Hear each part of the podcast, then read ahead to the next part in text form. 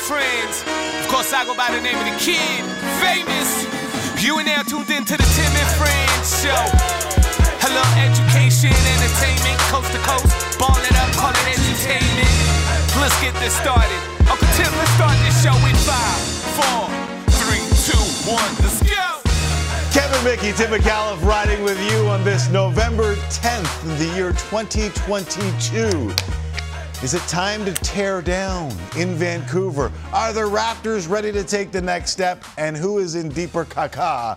The Lakers and the Nets. All that, plus Kevin is going to the ballet tonight, coming up in this 90 minute edition of Tim and Friends as we take you from poker to Hockey Central. You, uh, we were just talking before we came on air that you are going to the ballet. You don't mind that I told the world that you're going to the ballet tonight, and people may come mean- looking for autographs if they see a tall, handsome, dark-haired man at the ballet tonight. I mean, if I did have a problem with it, it's kind of too late for it at this point. yeah, that is, that is Yeah. also true. Do you know what you're going to see? The ballet. But, like, is it the Nutcracker? Like, it's kind of early for. I guess it's not kind of early. Is it Nutcracker season? I think it Are is Nutcracker season? season. Yeah. To be honest, I'm not 100%. Is it the National Ballet of Canada? So I believe that it's the National Ballet of Canada. Right. That's as far as I know. As to what sort of performance I will be observing, Right. that I don't So know. So your wife bought the tickets. Indeed, she did. Do you or do you not know if they're serving alcohol at the ballet tonight? My one question that I got off to my wife, I said, "Is this one of the performances where I will be able to take drinks down with me?" And she said, "Yeah, I believe you will be able to." And I said, "All right, I'll see you there then." I am in. Kev, what what am I seeing? Meh, I don't know. Do they serve beer? Yes, I'm in. I enjoy all the meats of our cultural stew, Tim. That is, that is wonderful. And uh, to be honest with you, ballet dancers, wonderful athletes. Yeah. Like absolutely. When I went to my physiotherapy grades 11, 12, and what we used to call grade 13, uh, torn ACL, broken leg, separated shoulder. It was littered with ballet dancers who had like every knock that you could imagine Yeah. and still danced all the time. Uh, it's they are s- stupidly tough, intense athletes, ballet dancers. Yeah, there's a there's a definite uh, strength of mind. that Mi- goes a lot, it's a lot of mind over matter. Oh, without a doubt. For the for those athletes, it's Yeah. incredible. All right, uh, so Kevin's going to the ballet. I'm going to go home and sit in the couch. The Alberta teams are east, so early start times for the Oilers and Flames tonight. With Calgary reeling, we invited Julian McKenzie, beat reporter for the Flames, on The Athletic to discuss what the hell is next in Calgary, especially if it doesn't go well tonight. We'll also get you set for 10 games in the NHL tonight, four in the NBA, and the Thursday nighter as the Falcons visit Carolina. Kenny the Jet Smith of the NBA on TNT dropping by for his regular Thursday appearance. Raptors beat the Rockets last night, but so is everyone beating the Rockets. So what does it mean to Toronto? And a league in flux. Is the old guard done? Is uh-huh. the old guard fading like LeBron's hair from six years ago? Uh. That ish right there, more puzzling than Than what? than the English language. Why is that P there in pneumonia? It is very unnecessary. Bro, just take it off. It's, it's stupid. Like the P in pneumonia and the P in psalms, it's not needed. I just found out about the P pneumonia this weekend. If that T in tsunami don't get the fuck out of here. Is the T in tsunami? Why is it a K in knuckles? All wonderful questions. These are the questions we should be asking ourselves. Without a doubt. Very important. Almost as dumb as the B. All right. Enough. Is Very nice. Is that how you say that? Enough. With the English language, let's get to what everyone was talking about. Kevin Mickey, first things first.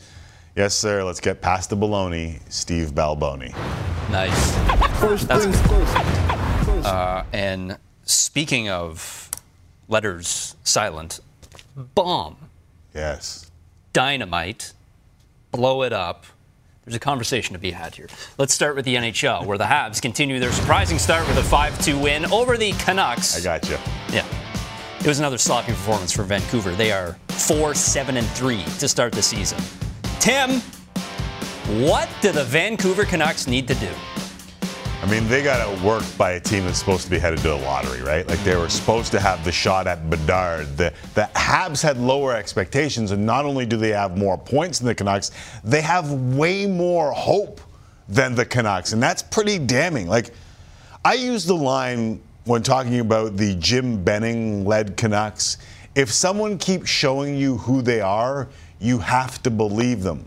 That's when I said Jim Benning's time was done in Vancouver. And I'm starting to think that about the core of this team. My only worry is some of the ages of their key pieces. Pettersson, 23, Hughes, 23, Boeser is 25, Demko's 26. But how long do they get? Mm-hmm. Like, Miller, Horvat included, it has been a while, and they keep showing us who they are. And I'm starting to believe them. It's taken me a while. I think I've been patient. Every year, I keep saying the Vancouver Canucks are going to be better than they were last year, but they keep showing us who they are, and I'm starting to believe them more and more. And I'm not alone. Jason Brough, Sportsnet 650, Vancouver. Here's what he had to say. How many more messages mm-hmm. need to be sent to ownership or to management that this core, this group is not good together, not good enough, and stop with the whole pecking away at the roster and start using some dynamite. I'm dynamite.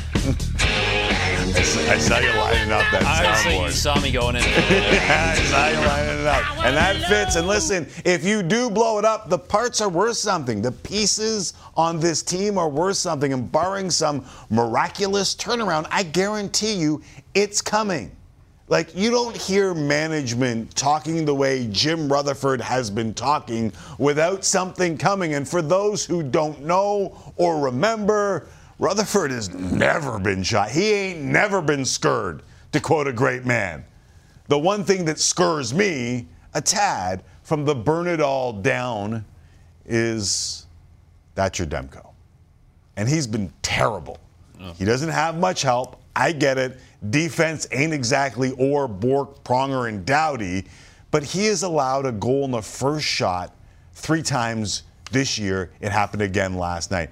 He's allowed three or more goals in every game that he has played this year and is now 1 7 and 2 with a 401 goals against average, which is 52nd in the league, an 874 save percentage. That's tied for 51st with Connor Ingram of the Coyotes. This is a dude that people talked about for Vezina. He's going to get better. But how many times do we talk, have to talk about a miraculous run just to save a season for this franchise. I'm tired of hearing of the phrase that plays from a year ago 32, 15, and 10 because they are going to need another one of those right bleeping now, or this franchise, I'm telling you, will look drastically different because if someone keeps showing you who they are, you eventually have to believe them. I'm starting to believe, Vancouver. I'm starting to believe that this team's just not good enough. Uh, a quote from Bruce Boudreau on Thatcher Demko. I've got to keep him in there. He's got to fight through these things. Any of the good goaltenders that I've had, they want to stay in there. They want to find it. I thought at the beginning of the second he made a couple of good saves. This is last night. Yeah. I thought it was going to be there, but then things still leak through. It's Listen, I think he's a good goalie. I don't think this little spurt is what he is, mm-hmm. but they don't have time to figure this out because you hear the shots coming from management. You understand the history of this franchise, the entire history of this franchise. There is just not a lot of time here. And if Demko doesn't figure it out, if they don't go on another one of these massive runs, It'll be Boudreau, and then it'll be key pieces of this team. And Vancouver can figure out who those key pieces are and who ends up going from the squad. And there'll be a lot of teams who are interested, depending on the prices and how much salary will yeah. be retained. It's it's gonna it's just it's gonna be fascinating to watch the Canucks as this next little Without stretch continues, back to back against Toronto and Vancouver, uh, Boston uh, coming up. Yeah, it doesn't get road. easier. It does not get easy. No. That's I mean those are going to be. Have you gone games. like the the whole like there's like six in a row yeah, for them. It's tough. It, their schedule does not ease up. It's a great point that you make. It does not ease up for a while. They've got one after another on that list, and when they're done, I guess the next six or seven, it'll be a long way to determining what the hell happens with this team. And you're right. I will be glued to each and every one of those games because, again, I'm a fan of a lot of pieces on this team. And so the thing about that too is you know that they're going to be targeting this draft because everyone's talking about what a deep draft this is. Yeah, it's a huge especially at the yeah. top. There's a young man named Connor Bedard who I think I just read a, I just saw a stat that for the last second time in his last five games he put up like a five game, a five, point, Five-point game. game, yeah. So yeah, he looks like he's pretty good. Yeah, the kid's Uh, pretty good. So the Canucks go Toronto, Boston, Buffalo. That's Yeah. all on the road. Yeah. And then at home, LA, Vegas, to Colorado, in Vegas, at San Jose, Washington, Florida, Okay, and so then maybe San Jose is when it eases up. I was like, yeah, maybe Washington, Florida, and then back to Arizona. So it eases up a little bit. But yeah, that's a difficult looking stretch right there for the Vancouver Canucks. Without a doubt. And now I know you use ESPN as your website. It was just the first thing that popped. Jason Sands in my ear. Can you please pull that up? And I did. Hey, let's uh, let's talk about something that was very fun until it wasn't. Trevor Zegras was at it again last night in the Ducks game. Ducks versus Wild. He scored the Michigan. We've seen it a lot lately, but then it was overturned. Offside review, no goal. A lot of people disappointed. Tim, were you among the disappointed? I'm so tired of the blue line convo. Like I argued till I was blue in the face that the uh, blue line blue should go. Yeah, should go to the roof. The blue line should go to the roof. The blue line should go. They changed the rule. Yep. The blue line now goes to the roof. You can lift your foot up so long as it's over the blue line. We got that done. I can say it's supposed to be for egregious offsides, but that won't change it. The thing was offside. I hate that we go back and look at micro fractions, but it's for egregious ones in the postseason when it matters, and I don't know how you find the healthy balance, so there it was. I'm sorry that Trevor Zegras' Michigan goal was disallowed. He'll score five more. Relax. Five more this season, maybe. Maybe, yeah. There's one individual who may be disappointed that he will score five more Michigan style goals this season, and that would be one John Tortorella. Yeah. We've heard that he does not enjoy this type of goal, and so, of course, last night the reaction immediately, retweeted by us, was John Tortorella. Ah, yes, good. Give a little love to Tic Tac Toe Mark. Yeah, too. TikTok. Uh, Omar is uh, he's a beauty. He's fantastic follow on Twitter. Uh, let's keep it moving, Timmy. How about we go to basketball? And after being down early in the game, the Toronto Raptors eventually took care of business against the lowly Houston Rockets last night. Fred VanVleet led the way, game high 32. OG Anunoby, another amazing night for OG. 27 points, 10 boards. Oh, and he just keeps stealing the basketball. Tim, I know you're expecting to see Scottie Barnes step up in Pascal Siakam's absence. We chatted about this yesterday. Yeah. Has OG kind of stolen the headlines, though? Without a doubt, my friend, you mentioned it 27 10 and the three more steals. So that is now five straight games of three or more steals. He's averaging over three steals a game. Do you know how many NBA players in the history of the game have averaged three steals or more in an NBA season? I'd like you to tell me. Only seven. And OG Anunoby is on that list right now. He is 10th in defensive shares. You can look at a bunch of different analytics. He is top 10 in most. But do you know who is two spots ahead of OG in defensive win shares? I'd like you to tell me. Fred VanVleet. Wow. Like Freddie VanVleet, we cannot understate how important he is to this team since mm-hmm. that terrible game against the Sixers and Tyrese Maxey. All he's done is basically put up 30 points and play remarkable defense each and every night. Everyone knows the numbers offensively for Freddie VanVleet. They know what he brings to the table in terms of his toughness, but I'm not sure he gets enough credit for his defense as well. And I know that OG is being talked about for Defensive Player of the Year. I understand it. I get it. Let's not forget about Freddie VanVleet and all this. I will say you shouldn't struggle that much with the Houston Rockets. Scottie Barnes could have played better. The bench could have played better. But right at the top there, OG, Fred VanVleet, they are both monsters on both sides of the court when they're playing best. Uh, hat tip to Will Lou for this. Freddie VanVleet and OG combined for 59 points on 11 threes and 11 threes. So carrying the team. Canadians I love how continuing. you hat tip Will Lou on basic math. oh, I just stole the stat from him.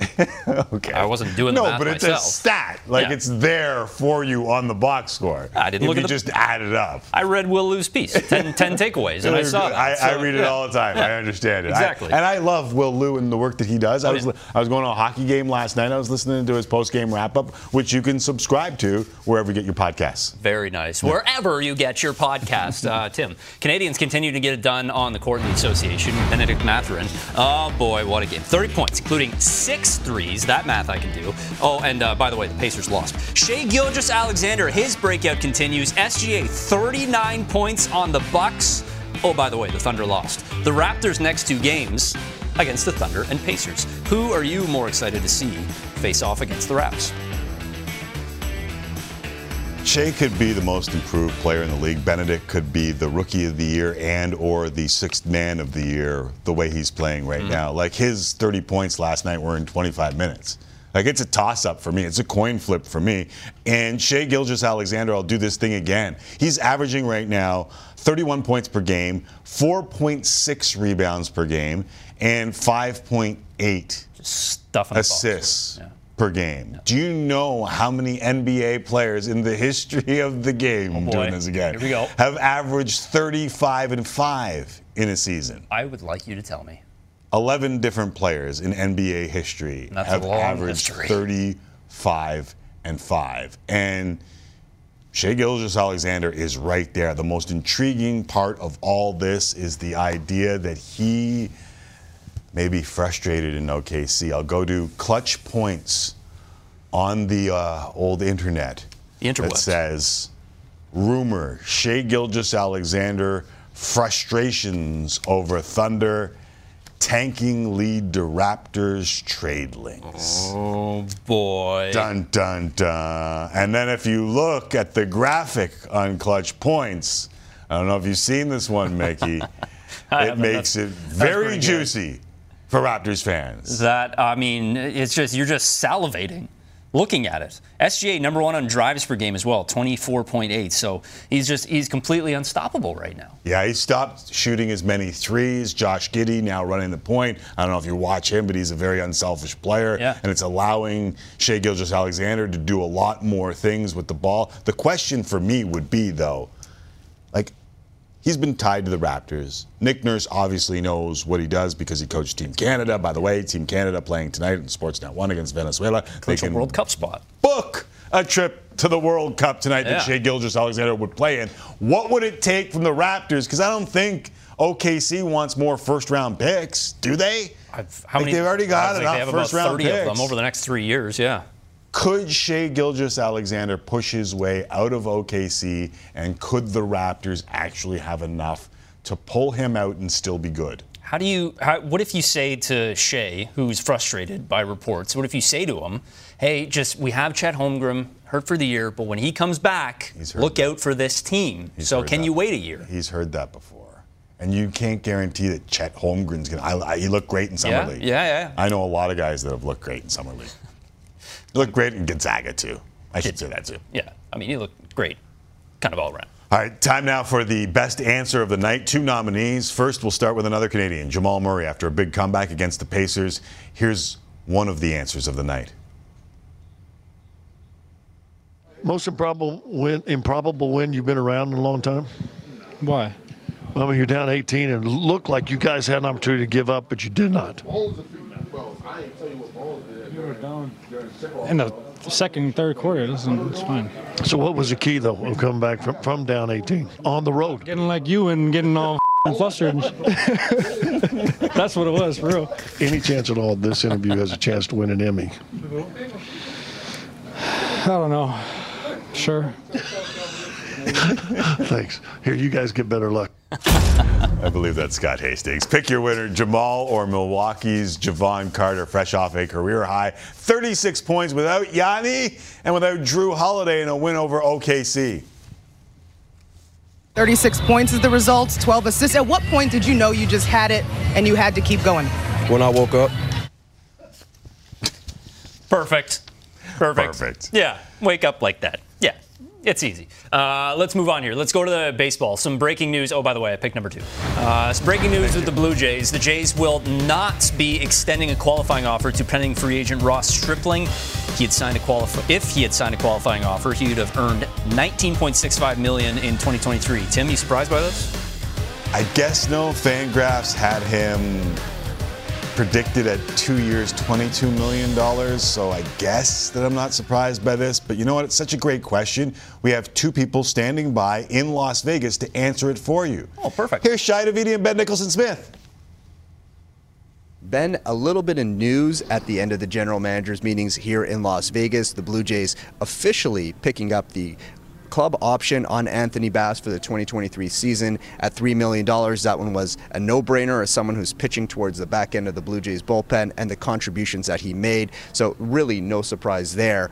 But an interesting call came with their decision to not extend a qualifying offer to Ross Stripling. That means he is now a free agent, can talk to the other 29 clubs, and for someone who can fit teams in a number of different ways at a price point that several clubs will be able to afford, he's going to have a pretty intriguing market. He definitely will. The Jays will be a part of that and should be because they need starting pitching. So they have to stay involved with Ross Stripling, and, and certainly they will. But also, they have to continue some of the conversations that they've had here. They've been very active in free agency, uh, particularly on pitching, which is a really big need for them, both in the bullpen and for the starting rotation. They've also been very aggressive in the bullpen, according to the people that we've spoken to here, describing the Jays as a team that's circling around some of those intriguing relievers. So, really, from Stripling and, and the top of the rotation, um, including some interesting free agents above Stripling, uh, the Jays have to really keep everything on the table at this point. Very much so. And they've been active in every front of the market. And one thing that we definitely heard a lot of over these past couple of days, Ben, is just how much interest the Blue Jays are getting on their catchers. We know they have a little bit of surplus, so there's definitely going to be some trade talks ahead. Uh, there's some interest in their outfielders as well. Ross Atkins even mentioned that some of their relievers are drawing interest. So certainly going to be some opportunities there, but over the past couple days, beyond those initial conversations with pitchers, Ben, what do you think they accomplished? Well, you know, no concrete moves aside from the ones that you mentioned off the top. So certainly uh, more to come on that front. But you know, in talking to teams here, there's a lot of interest in catching. There are a lot of teams that want to upgrade their catching. Really, the model in baseball now is to have two good catchers. The Jays have three. A lot of teams have zero or one. So those guys are in demand. And then beyond that, the Jays have really checked on all kinds of free agents, from the bounce back candidates to the very top of the market. And look, no one's expecting you know Aaron Judge to end up in Toronto. That's not going to happen. But there are some very good free agents agents that the Jays have at least had some preliminary conversations on, as they should at this time in the winter. Well, the floodgates are open as of 5 p.m. Eastern. Teams are able to exchange offers with free agents. So the offseason really getting going now. Without a doubt, thank you very much, gentlemen. All right, still to come, Julian McKenzie will stop by and tell us whether or not we need to hit the panic button as the Flames try and snap a six game slide. Stephen Brunt, John Herdman, and of course, our friend Kenny the Jet Smith.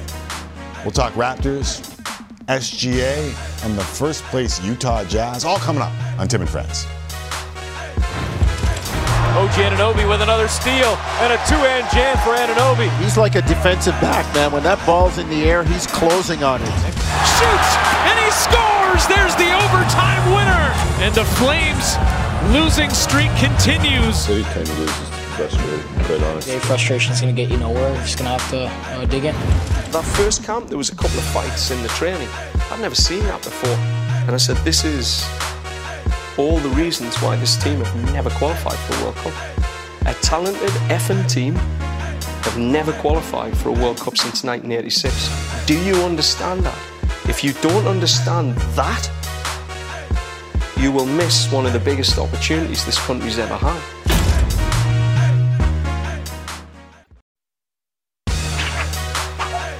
Four games in the NBA tonight, fresh off another crazy night full of the uh, kind of drama only the NBA can provide. Yes, the Magic beat Luka and the Mavs. The Jazz continue to whoop anyone who dissed them. And I'm also talked to, for, to um, also forced to talk about LeBron's groin.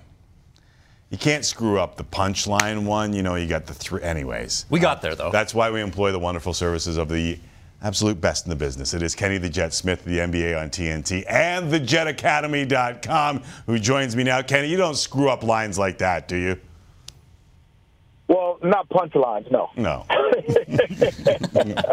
That's why I'll never get a part in a wonderful movie with Adam Sandler because I screw up lines like that, Kenny. Well, hey, listen. The only thing about that, I did a couple of retakes, so uh, There are a couple it made me look better than I was. there are a couple of things. All right, you know we're here in Canada, eh? So like we got to start with the Raptors in Canada and work our way out. But I know you've been high on them. They get a win over the Rockets last night, though it was hard fought. Um, what do you want to see from this Raptors team that proves that they are legit contenders with Pascal Siakam out of the lineup? No, what do you want to see? Because you know how you just preface, I, as you know, I've been, which I don't really have to be, uh, a Raptors advocate. Yes, you have. Right? Mm-hmm. And you, the way you just phrased that, you said they beat the Rockets, but it was hard fought. Right. No, Right. you won. You beat the You Rockets. play there it is. to You win the team you're game. Supposed to beat. Right. You won the game that you were supposed to win. Right. You're getting spoiled. There it is. You're getting spoiled, and you think that they should win a certain way. Kenny, no. it's the worst team in the league on the road. You should probably beat them handily. No, because okay, Okay. no, I'm listening. because in, I can in evolve. the NBA, think about this. Yep. Okay, if you beat the Rockets by only four points each quarter, Yep. right? Let's say three, three points each quarter. Mm-hmm. That's a 12 point win. Okay.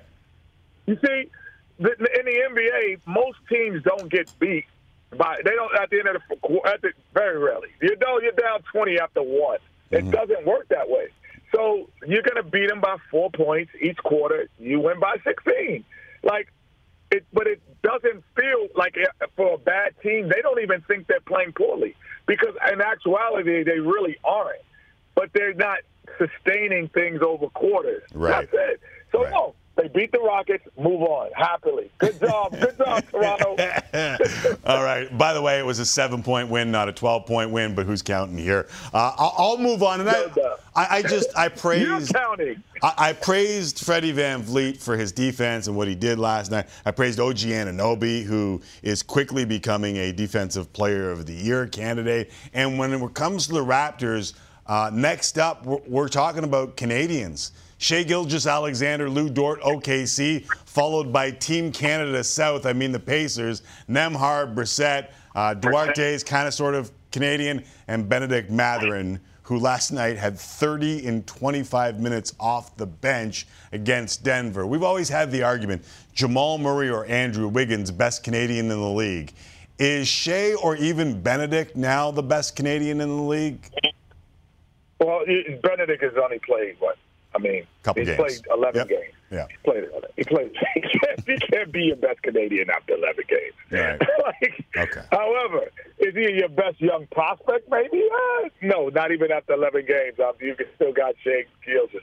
So no, I, I just think overall, um, you have there are a lot of really active, actively good Canadian basketball players, and that is it. I, I don't, I, I don't know. You know, after 11 games, you know, we can put that in. When he was at University of Arizona, I thought I was like, wow, this kid is a little bit more dynamic than I thought he was.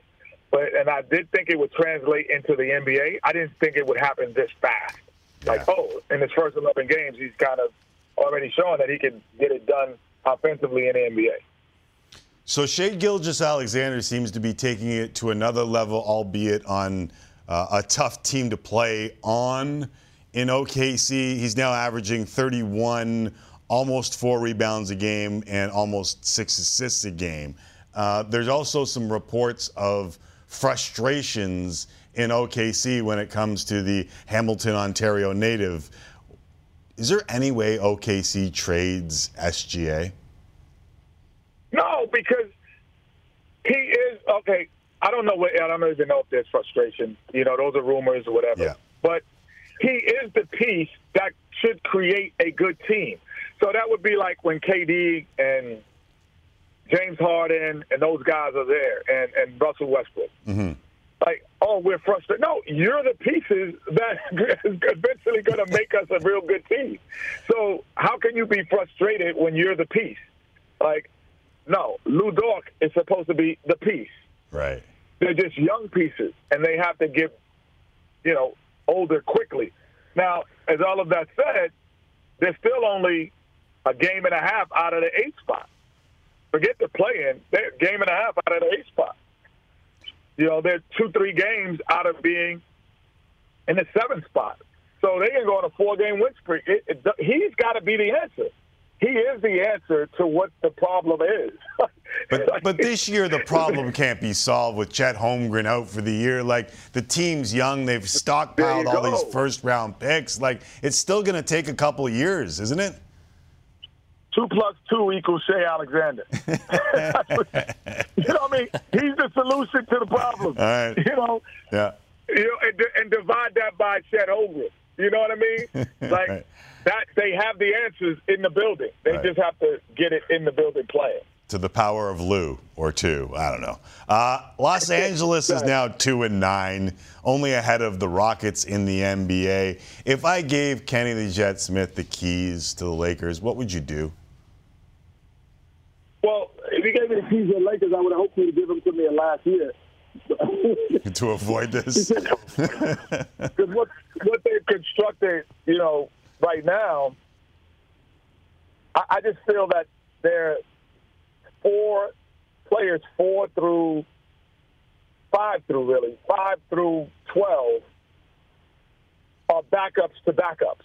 Not playing in that NBA players, but they're backups to backups. Right. Like no one on that team, to me, at the five through twelve, can legitimately always say, I'm the best backup on any team in the NBA. I got you. So just poorly constructed team. So I mean, is this the end for what we know as the Lakers? Like, I mean, listen, LeBron's got a groin injury. We're hearing he's day to day. He's 37. He's going to be 38 soon. Like, when do we start worrying about the end for LeBron?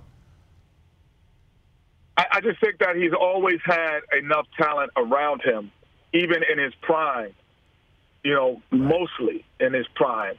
You know, maybe not his early years in Cleveland, but even then, you know, Carlos Boozer and you know, those guys weren't bad players. Like they could all they went other places and succeeded.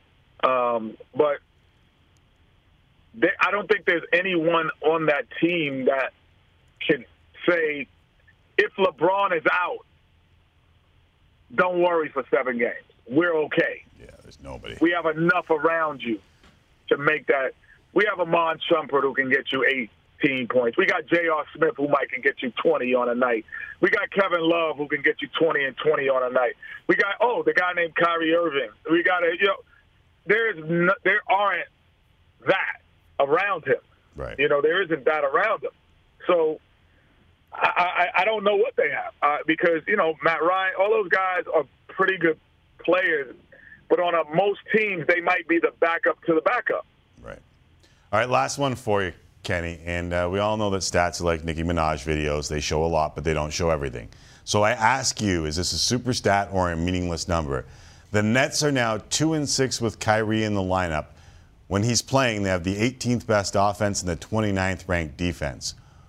With him, excuse me, without him, they're 3 and 1, seventh best offense and first in defense. Is that a super stat or a meaningless number? I think it's a it's a stat about change. You know, they, I think the Nets as a franchise, the players, the staff, they, they understand that change is inevitable, and that to me has put some antennas up on a lot of players. you know what I mean? Yeah. And a lot of people, and so the change is more dictating, or just as dictating as him in the lineup or not in the lineup.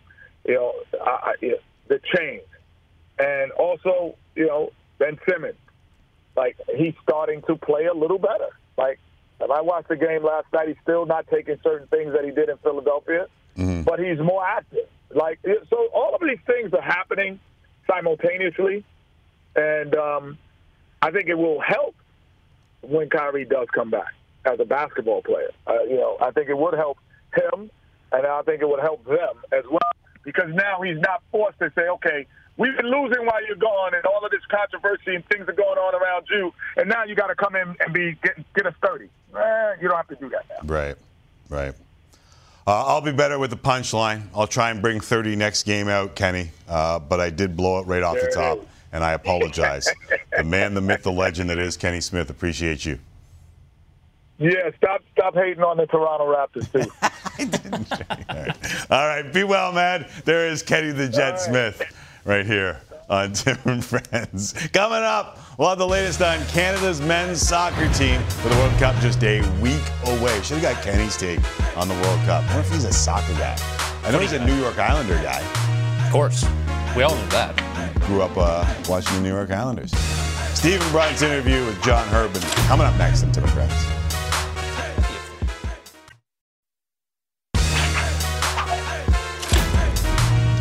Welcome back. Canada's men's soccer team preparing to face Bahrain tomorrow in a World Cup tune-up. The squad made up of MLS-based players as they try and get some action in. European leagues have one more weekend of action before they pause for the tournament. Now, Canada will name its final squad on Sunday, but all of their Group F opponents have named their final squad. Of note, Romelu Lukaku makes the Belgian team after an injury doubt. Hakim Ziyech is in for Morocco after a dispute with the former manager kept him off the national team for a year. That's a big addition for Morocco. Canada's World Cup opener now just 13 days away. Uh, also of note, AC Milan's Fikayo Tomori, who was born in Calgary and chose to represent England over Canada, was controversially left off of England's final squad for the tournament. All week long, we've been featuring Steve Brunt's sit down interview with the Canadian men's head coach, John Herdman. In the fourth and final installment, we get deep insight into what Drew Herdman turned down, uh, Drew Herdman to turn down uh, his home country in favor of the Canadian men's team. Having a little trouble today, as well as some of the adversity he's encountered before leading this country to its first World Cup in 36 years. What were you walking into in terms of the players, John? What was the challenge of that culture shift? That first camp, there was a couple of fights in the training. I'd never seen that before. And I said, this is all the reasons why this team have never qualified for a World Cup. A talented effing team have never qualified for a World Cup since 1986. Do you understand that? If you don't understand that, you will miss one of the biggest opportunities this country's ever had. If the opportunity to men hadn't presented itself when it did, would you have stuck with the women through, well, Tokyo? No, I was in England. I was gone. You were gone, right? Yeah, I was gone. That was me done. I was, in my mind, I was on the aeroplane. And it was Peter Montopoli who had a great conversation with us and said, You're not finished here. There is John Herdman, the Canadian national men's team coach. Was the coach of the women's side. People were saying, Oh, he strong armed himself into the role. And strong armed myself into anything.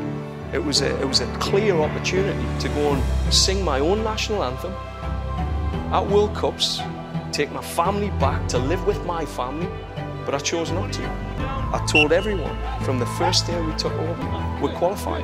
It's going to happen. What were you walking into in terms of the players, John? These guys are coming from club teams all over the place, some of them in North America, a lot of them in Europe, big money environments. What was the challenge of that culture shift? A coach coming in that, in their minds, didn't have a pedigree for working in the men's game. I think that was a, a challenge. But what I, what I learned, particularly in the men's game, is when there was adversity, the team cracked a bit. That first camp, there was a couple of fights in the training. I'd never seen that before. Guys were literally getting by the throat, and everyone was getting in. It was a, it was a defining moment because I pulled the leaders together after the sesh, and I said, "This is all the reasons why this team have never qualified for a World Cup. A talented effing team have never qualified for a World Cup since 1986. Do you understand that? If you don't understand that, you will miss one of the biggest opportunities this country's ever had. This is in your hands. You're the leaders. It's in your hands. And I could sense there this was a big moment for them. John Herdman, what a job he continues to do with the Canadian men's national team. The Canadian men definitely have a different aura about them. Canada is the most improved team in world football and continue to garner, and rightfully so, global headlines.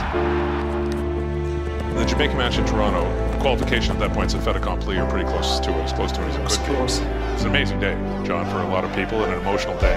What was it like for you? I always say a little prayers to me nana, right? Me, me nana is the one person who always looked after us as a kid. I remember when the snow started to fall, eh? honestly, I, I could cry because I felt like, you know, she was there.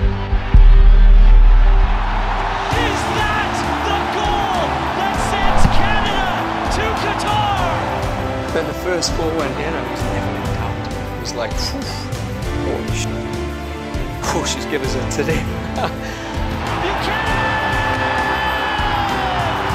All them we cared about. Just think, we, we enjoyed enjoyed the moment with the fans.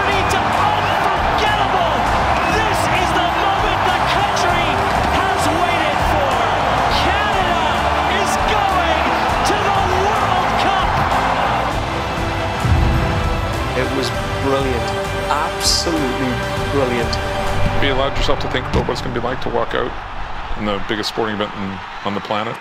I think for the first time in a long time, I've come to the place where I really want to be as a coach. And I know my players, this is the moment they want to be in as well. Like they, they feel we can genuinely get in and have a right fight with these teams and be that team that overachieved and find our X factor to upset some teams. And that's where I get, I, I get out of bed for that. You know, I'm going back to my New Zealand days. Uh, no better than that.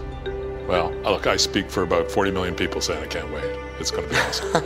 and uh, congratulations again um, on behalf of everybody, and especially the people who followed this sport in the country for a lot of years. And it has been a thrilling, thrilling ride. Thank you. Yeah. Thank you. I kept calling this wonderful because it was wonderful. Oh, yeah. Produced by uh, Mark McDonald and, of course, wonderfully hosted by Stephen Brunt. Last thing that he did here at Sportsnet was that interview. He was very proud of it. I now know why. The four port series, unbelievable. Uh, great talent, Stephen Brunt, and a even better mentor. Uh, but this team will be a lot of fun to watch, regardless of how it goes Yeah. over these first three games, because let's be honest, it could end in three. 五。I mean, I'm hoping it doesn't. Like, I'm going to be locked in in 13 days when it starts against Belgium. Uh, the odds maker's not in Canada's favor. Canada plus 800 on Bet Rivers for a win against Belgium in 13 days. Yeah, this is one of the best countries in the world, Even a doubt. a, a draw plus 420. It's, it's uh, it'll be tough sledding. Like you mentioned, Belgium. It's a tough first test, but an exciting first test nonetheless. All right, I understand this is what the media does before any major event. The Vancouver Olympics were supposed to be a bust. Uh, Brazil had the Zika virus. Russia was Russia.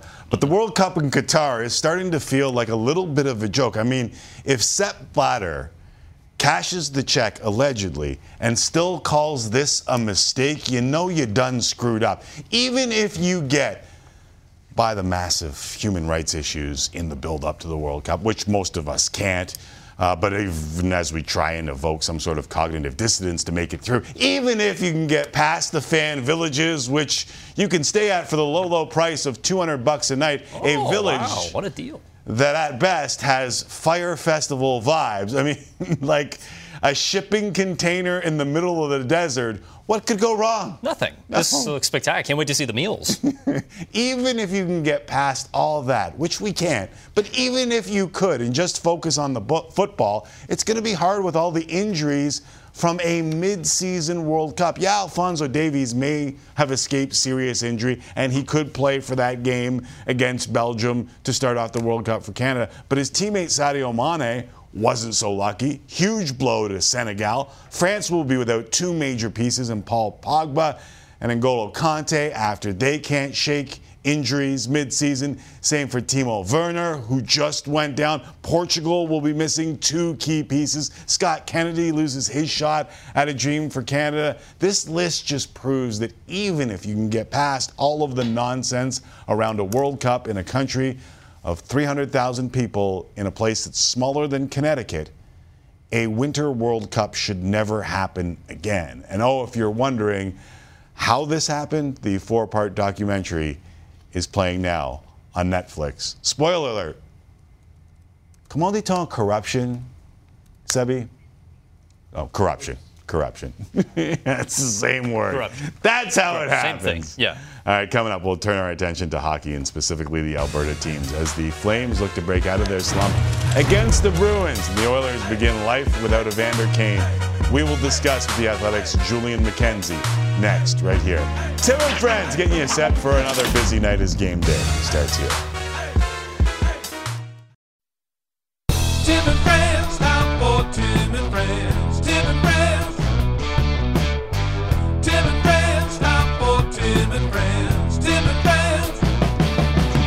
And now, time for real sports talk with Tim Micallef and friends of the show. Thank you very much, Sheepdogs. Tim Micallef along with Kevin Mickey will be with you for another 30 minutes on Sportsnet and Sportsnet 360 before we hand things over to Carolyn Cameron and Hockey Central. 10 games in the NHL tonight. We'll break it down with the Athletic's Julian McKenzie in mere moments from now. But first, the slumping Flames wrap up a three game road trip in Boston tonight, looking to snap their six game losing streak against a pretty damn good team. They're in tough against the Bees, who have the best record in the Eastern Conference. You can see this game on Sportsnet East, Ontario, and Pacific, as well as Sportsnet 360. 7 p.m. Eastern, 5 local in Calgary. Ryan Leslie standing by live in Boston. Rhino, what's the latest, buddy? Well, the latest is I got a couple of Bruins fans all under the age of 15 here beside me. It's great. They're chirping me as only Bostonians can. It's wonderful. You may pick it up. But uh, hey, listen, it is. You mentioned it. It's tough sledding right now for the Calgary Flames. They have to end this uh, losing skid, and they want to do it here in Boston before a long ride home. End of the uh, three-game road trip. Maybe some encouraging news, maybe not, depending on how you look at it. But you would see this morning a brief little twirl by uh, Jonathan Huberdeau. Did not join for the bulk of the practice. The main part of it did get a little skate in, but uh, that was about it. So the news is tough in Calgary. and doesn't get any easier when you look at the fact that you are indeed facing one the best team at home on home ice in the Boston Bruins, who, oh by the way, are also welcoming Charlie McAvoy back into the lineup after he had uh, shoulder surgery in the summer. So dangerous team at the Garden. Uh, they get one of their best players back into the lineup, and Calgary has to snap the losing skid. So Dan Vladar, the former Bruin goaltender, is going to get the nod tonight for the Flames. So he, uh, you know, he gets it done, and he got it done here uh, last year as well. So. They're going to turn to a former Bruin and hope uh, that's the case. And uh, Vladimir Ruzicka, rather Adam Ruzicka, he is going to play on that top line for uh, Jonathan Huberdeau. So I spoke with him. He said he's just relishing the opportunity and also some power play time on that number one unit as well. So a young guy, he and uh, Vladar are best buddies. So hopefully uh, for Bru- uh, Flames fans, rather, that they are the difference makers tonight. Uh, without a doubt, and obviously uh, throwing it back old school there. Five and one. This was the uh, best team in Canada. No bars about it. Everyone was saying the same thing. Is there is there any pressure though in this six-game losing streak? Are the players starting to feel this at all? Oh yes, Yeah. oh yes. They feel one loss, let alone the, the way things are going, uh, and it's tough. It is tough sledding when you've got an injured blue line the way the Flames Yeah. do. You don't have one of your best players in Jonathan Huberdeau, so uh, and then you throw in those losses and uh, the opponent tonight. It's something's got to give. I'll put it to you that way. Uh, maybe the the idea that they are in Boston though, Timmy, is is a good thing. You've got uh, a number of uh, former Bruins and guys who uh, grew up in this area. Kevin Right. Rooney, uh, Noah Hanifin, you know, Luch obviously with the history here, and Vladar as well. So walking the streets as I did the other day with Milan and his family, just taking it all in. Every shop somebody popped out of to hug him and shake his hand. So maybe there's a little extra juice here for former Bruins and local kids. Without a doubt. Thanks, Ryan. Appreciate it and enjoy the game tonight. Thank you. There is Ryan Leslie in Boston. That game coming your way nationally on Sportsnet at 7 Eastern Time. All right, the Oilers begin life without Evander Kane tonight in Carolina. Viewers in the Edmonton region can see the game on Sportsnet West. That's at 7 Eastern, 5 local with more from Raleigh. Let's send it to Gene Principe. Oh, Gino, what's going on in Raleigh? Yeah, Tim. Well, what's going on is that uh, Vander Kane continues to be a big story for the Edmonton Oilers after what happened a couple of nights ago against Tampa. Uh, one of those scenarios that, uh, you know, Connor McDavid after the game said he's almost uh, surprised that it doesn't happen more often because of uh, not the recklessness of the way players are, but lots of things are happening. It happens fast. It happens on ice. He said we basically have knives on our feet uh, that more people don't get cut. And that's what happened to Evander Kane. I was standing, uh, well, kind of to the left and the right, about maybe 15 feet from it. And it was amazing just uh, how uh, urgent everybody was, but at the same time uh, calm, understanding that urgent and uh, not knowing what you're doing isn't going to be a good combination. Uh, Kane stayed in Tampa uh, that night, had surgery on his wrist, and uh, today Jay Woodcroft gave us the latest update on the Oilers winger. I did get a chance to talk to him. He's in good spirits. Uh, he came through his procedure pretty well. Uh, everybody seems to be in a good spot with where um, where it's at. And uh, the good news for Evander and our team is that he's meeting us down in Florida. So he drove in a town car um, from Tampa Bay to uh, Miami or Fort Lauderdale uh, yesterday. So he's in a good spot. He's stabilizing. He's going to be around his teammates. And I'm sure people watching at home, maybe even you, Tim, are going, "Well, wait, how did he?" Drive? Well, the Oilers, uh, the Oilers left one of their medical staff uh, behind in Tampa to be with Evander to make sure that everything would be all right. No one exactly. They, they figured it wasn't serious, but not that serious, but enough that he needed someone to be around Yeah. him. So uh, they did end up getting uh, to Fort Lauderdale. Uh, Evander, like so many of us, we have these group chats with friends or family. There's a group chat that the Oilers have amongst the players, and he basically let them know, listen. I'm okay, and I think one of the things, Tim, is when someone says they're okay, you're not exactly sure what that means. He's going to be out of the lineup three to four months, but the fact he's joining the team in Fort Lauderdale, they'll play there on Saturday afternoon, has to tell you things are better than maybe we would have thought when it first happened. Yeah, and add some perspective to a three game losing streak as well. Get the win. Jack Campbell plays well. Some good things leading into this game against Carolina. But the best news Kane stable, perfect. Thank you very much, Gino. No problem. Enjoy the night, pal. Yeah, you too. There is uh, Gene Principe in Carolina. So, two tough matchups for the Alberta teams. The Sens visit the Devils, another tough matchup. Teams heading in opposite directions. Ottawa has also lost six in a row. Jersey has won seven straight. Sens appear to be done with Nikita Zaitsev, who cleared waivers today. Nick Holden will replace him in the lineup, although this is a for now. Goalie Anton Forsberg will make his first start since being pulled in last Thursday's loss to the Golden Knights tonight. All right, listen, there is some pressure, as you heard from Ryan Leslie in Calgary. So we go to Calgary right now and introduce Julian McKenzie of The Athletic, who joins me now. What's going on, Julian? How are things? Things are good, Timbo. Good to see you. Good to see the friends as well. I, I listen. I, I have to get right to it. On this uh, iPad in front of me, I have a panic button. I know I've been listening in a little bit to local radio in Calgary. Do I push that panic button on the Calgary Flames, Julian McKenzie? No, don't touch that button. We're, we're like 12 games into this season. Here's the thing this is a veteran team, right? If they've got they've had guys who they've even mentioned at different points in the year they've been through ups and downs of a regular season. They even when they were winning and and they were going through that route the, the best start in franchise history. They're pointing out all these different things that they knew they needed to improve on in each of those games. And now they're at a point where maybe some of those things haven't necessarily been fixed, but that's a whole other story. But I feel as if they have the guys to do it. If I, I can understand they're maybe lacking a little bit of foot speed. I think there's some guys in the HL could help out with that if it comes time for that. Mm-hmm. But for people to get to a point where you got to press the panic button, it's 12 games in. Like, like there's so many other teams too who who we all expected to be playing well, who are also not playing that well too. There's a lot of racetrack left to be running this season, and I think if you're going to press that panic button this point, even if it gets to a loss tonight against Boston, I'll say it, it's too soon to panic. You got to remember, still banged up on the back end too. Uh, Jonathan Huberdeau, not necessarily 100. percent Like there's there's there's some concerns there, but not ready for the panic button yet. Okay, so I'm listening to the Fan 960 yesterday to get a feel for the temperature. There was some sky falling stuff, and as I mentioned, Ryan Leslie at five and one, this was most experts' pick for the best team in Canada. There were a few people that would sprinkle in a Toronto or an Edmonton. No one saw Winnipeg being the team that it is right now. But at, at five, five, and two, what are the big parts outside of injury that Daryl Sutter wants to take care of right now? They need to find a way to play as close to a 60 minute game as possible. And that's something that they weren't really able to do even when they were winning uh, those first few games of the year. Uh, a big reason why that hasn't been the case is just I don't feel that they're as clean in the defensive zone as they should be.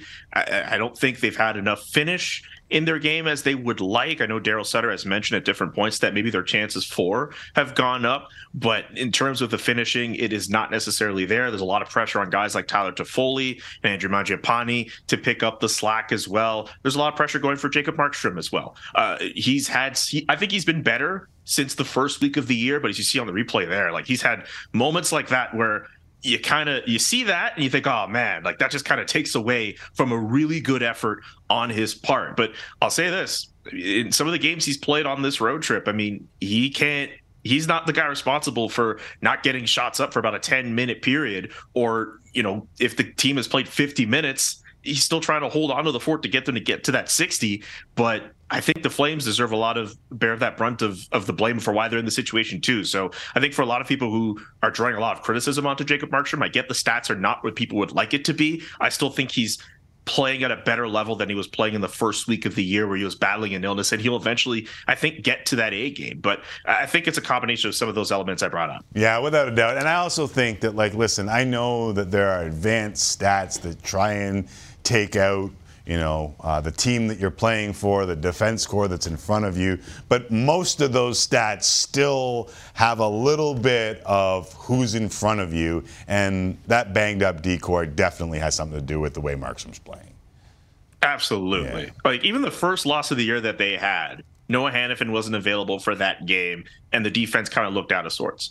Chris Tanev, who even from last postseason, I think a lot of people around this market and around the league too were saying that the Flames really missed him in that playoff series against the Oilers, and now he hasn't played in the last few games with an upper body injury. Uh, they really need him in that lineup. He needs to. He, I mean, he was needed for for the uh, the partnership with Mackenzie Weegar and the chemistry those two guys are starting to build. But just for stability's sake, with the way that top four is supposed to look, they need him in that lineup. So, and not to mention Michael Stone, who yeah. had a really good training camp. He's gotten himself some goals he's on IR right now. It's not a great situation in terms of defense. I didn't even mention the fact that Oliver Kylington is still away from the team yeah. for personal reasons. It, this is a team that's playing with a banged up defensive core right now. So I think that also adds to the misery. Yeah, and as we heard, uh, Daryl Sutter isn't a fan of their depth right now. Uh, it is still shocking to to look at the standings though and see after all this consternation in the lower mainland that the Canucks are just one point behind the Calgary Flames. But that's what the standings say. Do you look at the the Pacific and see teams like the Los Angeles Kings remaining there, and maybe more importantly, the Seattle Kraken. I mean, an 8 4 and 2 start for the Kraken. Man, off the little bit I got to see of the Kraken from preseason and the regular season game, they've got some youth, they're quick. Yeah, and fast. and one thing, not to bring it back to the Flames, but one thing they seem to be struggling a lot with is teams that are just way quicker and way faster than them. I mean, yes, the Flames have experience, but against a team like Seattle, where you could have a guy like Matty Beniers try to cut through the offensive zone and make something happen, this team hasn't shown that they've been able to stop those guys yet. So to see a team like Seattle, just with not a lot of people putting high expectations on them to do well, it'd be fun to see them among those playoff teams. I still think Calgary could end up there. Uh, I, I, think Los Angeles. I know they had a tough start to the year too. I I'm trying to remember. I think I may have had them as a playoff team. I look at them. I mean, Vegas. Mm-hmm. I'm surprised that they started off as well as they did. I had them as a playoff team, but I didn't think Logan Thompson would yeah. be nearly as good. What and of course, the Edmonton story. Oilers are the Edmonton Oilers, right? So yeah, yeah I, I, think for a guy like for a team like Seattle, they'll they'll it's good that they're having the start that they're having, but it remains to be seen if they'll stick to it. Part of the reason why I hear a lot of the sky falling in Vancouver is the way they played against the Montreal Canadiens, who had zero expectations heading into this year. Uh, you know as well as anyone that the uh, fan bases of the Senators and the Montreal Canadiens are intertwined because a lot of the folks in Ottawa grew up Habs fans. They see their Sens team significantly behind the Montreal Canadiens. Are, are the Canadiens kind of the feel good story of the early season here? It's a good question, actually. I think the fact that they've been able to get all these young players to work, at least from what I've seen from a distance, like that's pretty cool. And again, Martin St. Louis, who had no head coaching experience before he took on that job, he's letting these guys play. He's letting them play free. We just see that Kirby Dach goal there. Like, that's a kid who Chicago gave up on. They're in the middle of a rebuild. They could use some of those young players. And They said, nah, you can have Kirby Dach. And he's fit fine with Nick Suzuki and Cole Caufield. By the way, Cole Caufield, there are people in Montreal saying, you know what, this guy could get 40 goals this year. People were thinking that last year, and then he went off to that terrible start now I think it's starting to look a little bit more realistic. At this point, if you're a Montreal Canadiens fan, right, like you have nothing to lose. You want this team to be in a position where they could be within striking distance of getting a Connor Bedard, or even if you get a Matvey Michkov or an Adam Fantilli, I guess that's fine too for them. But the fact that the young players are playing well and that core is forming I mean, look, you, you can't tell players to try to tank, right? I mean, I, I, think it's still a good situation. Even if they play a little better than what's expected of them, fine, there's a disappointment of, of, of potentially missing out on a generational player. But I think there should be some praise or, or, or, some good looks towards the core that they're trying to put together. So, yeah, I can understand why a team like Ottawa would, would, would be pretty frustrated considering all the, the lumps they've had to go through in the last few years. And then a team like Montreal, just the way that they've built themselves up, at least to start off the year, they look a bit more promising. It's it's really interesting. Yeah, you got to give the kids credit, and you got to give Martin St. Louis credit for trusting the kids, especially on defense to start the season. And he has been rewarded. And somewhere, I believe Jeff Saturday is probably taking notes to show to the national media that you don't need major coaching experience before you take over a big league club. Uh, Julian, always big league to have you on this show. Thanks a lot for dropping by today. Thanks so much for having me, man. Uh, from The Athletic, old friend of the show, Julian McKenzie, right here on Tim and Friends. Time for one last break. Up next, we will get you set for the night ahead. Game time. Mickey McAuliffe. Next.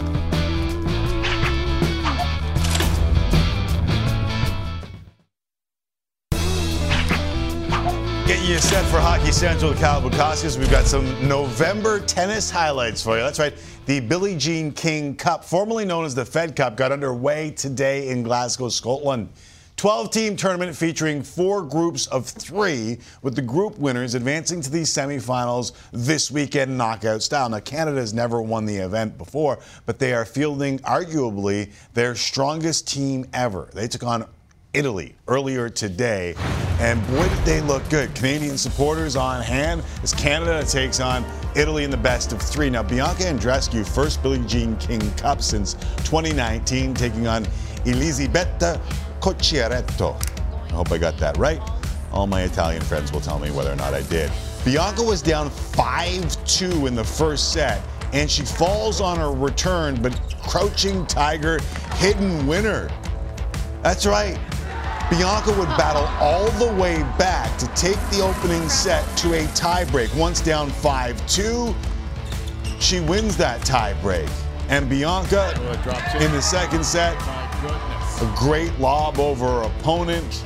Now match point, and Bianca able to seal it with the forehand. 7 6 6 3. As Canada takes the 1 0 tie lead. Second match, Leylah Fernandez, who has won her last five singles matches at this tournament, taking on Martina Trevisan, who beat Fernandez at Roland Garros earlier this year. Now, Leylah ran away with this one. Already up 4 love, first set, charges the net, and the volley. Artful, too. And that to quote Rob Faulds. Artful. Thank you very much. Six love first set. Second set, up five love. More good reflexes oh. at the net. Another winner, 44 minutes. The rare double bagel against the 27th ranked player in the world. Six love, six love. That seals the tie for Canada. Up 2 0. In the third match, Canada looking for a sweep with Fernandez teaming up with Gabriela Dabrowski. Fernandez still on fire. Second set comes up with a backhand winner. The Canadian duo also win. Not quite double bagel, but how about 6 1 6 1? Canada sweeps Italy 3 0. They will face Switzerland Friday morning on Sportsnet 1, 6 a.m. Eastern, 3 a.m. Pacific. That's right, Faldsy is up early. We hope you'll join them. Every game day does start right here on Tim and Friends, and here's what's coming up on Sportsnet tonight. Flames looking to snap that six-game losing streak as they visit the Bruins. That is five local in Calgary. Viewers in Edmonton can see the Oilers visit the Canes, also five local in Edmonton. And speaking of Edmonton, that's where Canada will host Venezuela in the FIBA World Cup qualifying that could end with Canada booking a trip to the World Cup. You can see it Sportsnet 1, 9 Eastern, 7 local, and later tonight, if you need a little more hockey to get you to sleep, Blackhawks and Kings will start you there. It's not going to put you to sleep. We're hoping it's a good game because it's on TV. But first, game time. And for that, I hand it to my friend Kevin Mickey. Thank you very much. How about Leylah? 26 games played, only loses two of them. Not bad. Good day on the court. I like the quick math there. Thank you. Yeah, I know. that you was sure, impressive. You were sure of my math earlier. I was just trying to figure it out. My okay, so the bagels is easy to do, That's but right. yeah. Yeah, thank you. I appreciate that. Grade 11 math, last math class I took. Let's get going. Game time. We're going to be doing some stuff about the games you'll be watching this evening. The Vegas Golden Knights, they will be taking on the Buffalo Sabres this evening, meaning Jack Eichel, he's back in Buffalo. Second time since he was traded, in case you forgot. well, back in March, Eichel, he returned to Buffalo and he received a rude welcome Yeah, for the former boos. Sabres captain. And then he had this to say. That's about the loudest I've heard this place ever. really, after after uh, it only took seven years of me leaving for them to uh, get into the game. I had a few things to say at the, at the time, yeah. Earlier today, Eichel, he expounded upon those thoughts last March.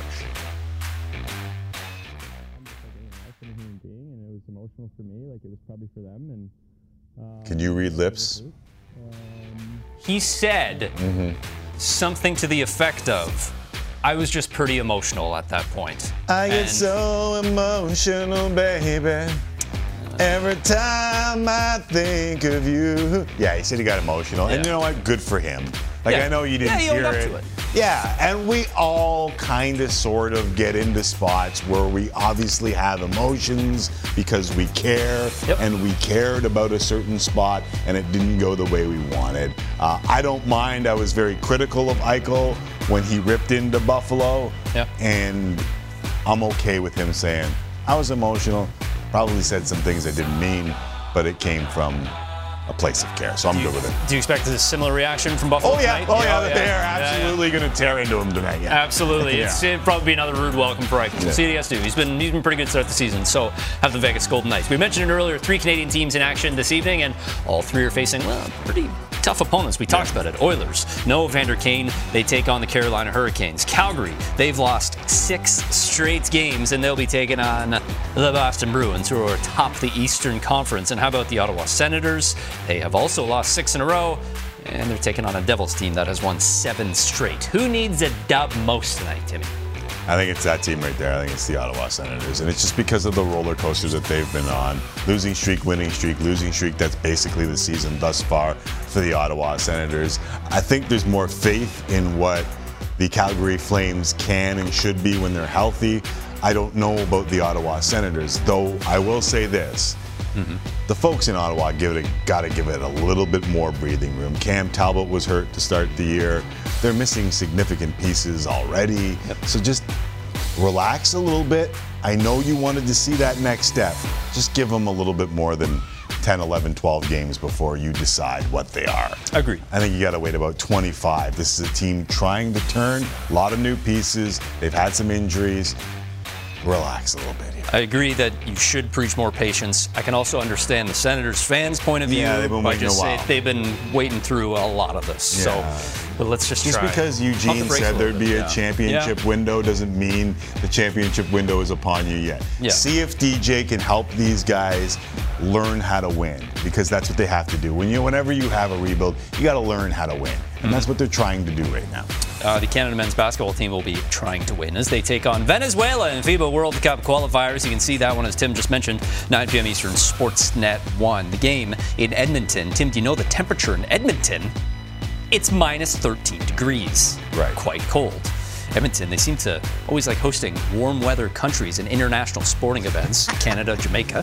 Uh, strategic move by Canada, bringing the Venezuelans in. I don't know if you know this, but they play the game of basketball indoors. They're not doing this one outside. Yeah, this With the isn't chain link- Ice Tech. chain link hoops? Yeah, as much as I loved Ice Tech, if they took it outside, I might understand it. If they played at Commonwealth, I might understand it. If they were all dressed up and selling in snowbanks, I would understand it. But I don't think the outdoor weather is going to phase Venezuela in any way, shape, or form. I think it has to do with Edmonton's wonderful, long-standing history of supporting Team Canada, no matter what the sport, no matter what the time. And there is a good history of basketball in that city. I think you'll see a pretty good crowd, or I hope to see a pretty good crowd tonight as Canada books their trip to the World Cup. Hopefully. Let's end with this. Week 10 kicks off in the NFL. The Panthers hosting the Atlanta Falcons this evening. Thursday night football, the riveting matchup. Held in Charlotte, where they're expecting some rain and wind gusts reaching over 25 miles per hour. Speaking of bad weather, PJ Walker, he was benched last week. Oh my God. Three for 10, nine yards, two picks. That was against Cincy. Uh, he'll be starting tonight. Uh, what are your expectations for Walker in a windy condition? Well, he can also run the ball, so that could help out a little bit, but that was ugly against the Bengals. Considering how he played the week before, too, he was really good. He's played well against the Falcons this year, and I think that's why, along with the short week, they stuck with PJ Walker. Though, kind of curious, not only did Mayfield play well, but Darnold's ready to go. I think the Carolina Panthers are trying to give PJ Walker an opportunity to win this job. Boy, I mean, how do you pick PJ Walker, Baker Mayfield, Sam? I, I know they're just an crap. embarrassment. I know they're crap. I know they I know sent what everyone out. I'm just but saying it also the division sucks too. And, I mean, that's still and this is a big game. up for grabs. Yeah. Without a doubt. If- Yeah. If, Atlanta wins this game, they're right there with Tampa. Like the division is completely and utterly up for grabs, which makes this interesting, even though it's the Falcons. Falcons and Panthers. All right. That was game time. It's now time for Hockey Central. Kyle Bukauskas in the big chair today. Thank you very much, Kevin Mickey, Kenny Smith, Julie McKenzie for stopping by. Have a great night. We hope to talk to you tomorrow. Later.